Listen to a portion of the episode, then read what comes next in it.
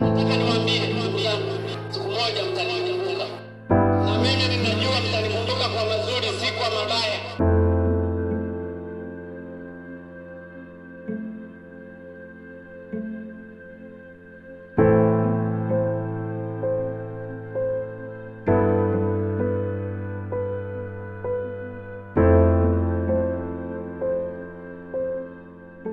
Habari mpendwa msikilizaji, ni siku nyingine tena tumejaliwa kuiona, nami nipende kukukaribisha kipekee kabisa katika kipindi chetu The Foundation. Naam, awali ya yote nipende kutoa pole kwa msiba mzito uliotufika kama taifa. Ni wakati wa majonzi, ni wakati wa huzuni. Mpendo wetu hayuko na sisi tena, lakini tunajitia nguvu katika Mungu tutayashinda yote, tutavuka na hili pia. Kipekee kabisa katika kipindi cha leo, ningependa tumzungumzie shujaa mjasiri hayati Rais John Pombe Magufuli, na leo katika sehemu hii ya kwanza tutazungumza tu kwa ufupi kuhusiana na maisha ya mheshimiwa na mambo ambayo ametuachia kama mafunzo sisi tuliobaki nyuma. Haya, karibu ujiunge nami. Ningependa kuanza sehemu hii ya kipindi chetu kwa kunukuu baadhi ya maneno ambayo mheshimiwa aliyaongea kipindi akiwa hai. Mheshimiwa alisema, mimi ni mtumishi wenu, nami nataka niwaambie ndugu zangu, siku moja mtanikumbuka, na mimi najua mtanikumbuka kwa mazuri, wala si kwa mabaya, kwa sababu nimeyatoa maisha yangu kwa ajili ya wengine, ama kwa ajili ya masikini.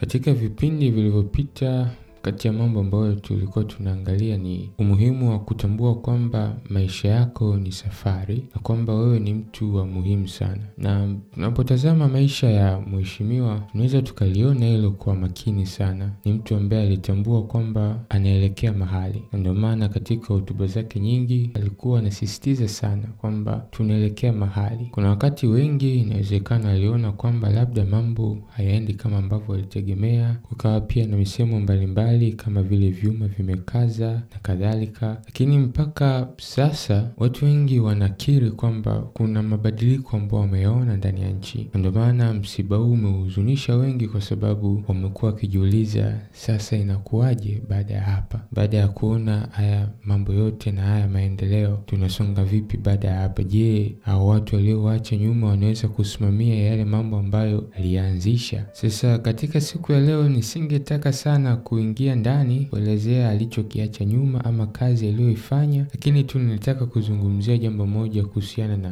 the beauty of life, yaani uzuri wa maisha. Mmojawapo wa walezi wangu wa kimaisha alizungumza sentensi hii, akasema kwamba you only start living when your life impacts others. Yaani kwa tafsiri isiyo rasmi tunaweza tukasema maisha yako yana maana ama yana umuhimu pale ambapo yanawagusa wengine um, kwa namna nzuri na huo ndo uzuri hasa wa maisha, pale ambako jinsi ambavyo unaishi katika kuongea kwako, matendo yako, na kikubwa zaidi ama most significantly what you make the most out of your life, ama tunaweza kusema matunda haswa ya maisha yako. Kawaida raha ya maisha ipo pale ambako unawagusa wengine, na inawezekana ikawa katika levels mbalimbali mbali za kimaisha. Labda inawezekana ni kwenye familia ama kwenye urafiki tu wa kawaida ama shuleni ama serikalini, haijalishi. Ila uzuri hasa wa maisha unakuja pale ambako unaona maisha yako yanawagusa wengine, kwa sababu kati ya vitu ambavyo tunavitafuta kwenye maisha ni satisfaction ama kuridhika, na mojawapo ya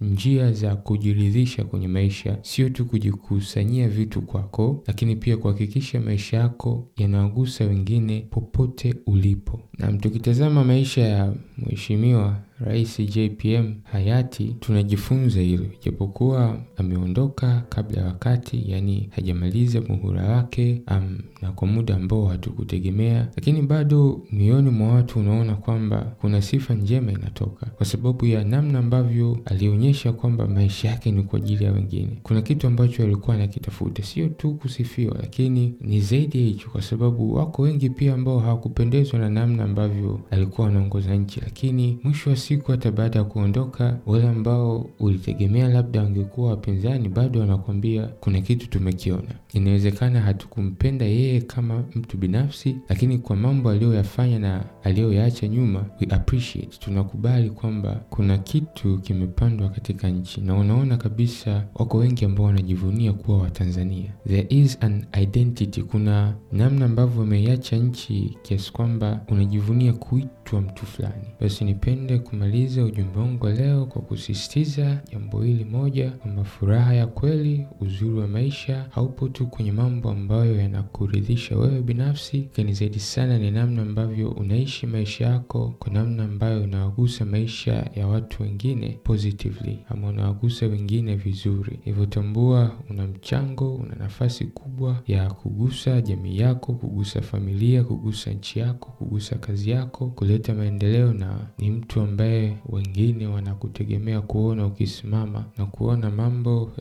yakienda. Basi ni kushukuru kwa kuungana nami siku ya leo, na nikwambie huu ni mwanzo tu wa mwendelezo wa hii um, mada inayoitwa Shujaa, na hii imekuwa ni sehemu ya kwanza tu. Basi mpaka wiki ijayo, panapo majaliwa, ungana nami katika sehemu ya pili, na tutakuwa na wakati mzuri, tutajadili mambo mengi zaidi kuhusiana na um, hii mada ambayo tumeianza siku ya leo. Kwa heri na uwe na wakati wa baraka na wiki njema.